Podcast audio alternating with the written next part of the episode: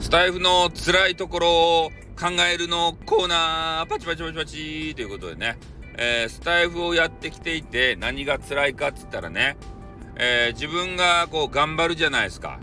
で、その頑張りが全然ね、えー、何にも反映されないこと。ね、普通頑張ったらさ、なんかいろんな物事がこう進んだりするじゃないですか。スタイフはね、どんだけ喋り倒そうと、頑張ろうと、ね、収録いっぱいあげようと、何にもなりません。これが辛い。ね、これが辛いんだ。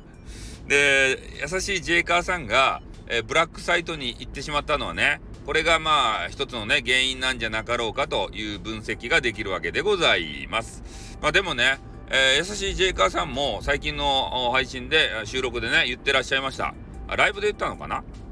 うん。他のまあ外部サイトに、えー、いろいろ行ってみたけれども、なかなかうまくいかねえんだと。ね。それで、まあ、ランキングとかそういうのがあってね、えー、もう苦しい、厳しい、ね。そう、そういう中で、えー、やっぱスタイフに帰ってきたら落ち着くんだよって、いうことを言われてましたね。やっぱあの、スタイフってここなんじゃないかなと思うんですね。うん、成果は出ない。出ないけど、落ち着ける心を落ち着かせられる、そんなね、ヒーリング的な場所にね、えー、スタイフはなってるんじゃないかなと思うんですよ。だから、まあ、スタイフでね、稼ごうだとか、えー、人気者になろうだとか、で、そういうのをやっぱ考えすぎると、おちょっとね、心を病んでしまうのかもしれませんね。うん。まあ、俺たち、まあ、ジェイカーさんも多分気づいたと思うんですけど、俺も気づいたんですけどね、えー、そういうヒーリングの場所としてさ、心をね、穏やかにして、なんか自分をね、あの100%解放できる場所として、もうスタイフを使っていったらいいんじゃないかなって。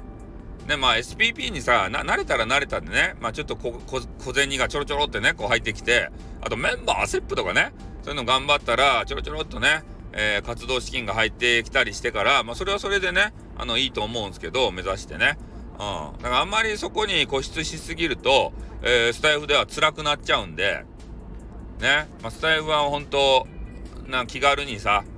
ね、えー、他のプラットフォームで、えー、傷つき、えー、疲れた場合に、えー、帰ってきてね、みんなに慰めてもらうっていうような、そういうあの、ジェイカーさん的使い方でいいんじゃないかなっていうふうに俺は思う次第でございます。はい、ということで、まあ皆さんね、いろんなあの考えもあるでしょうから、え、皆さん皆さんの考えに沿ってね、え、ポリシーで、え、スタイフやっていただきたいと思います。じゃあ終わります。あってまたな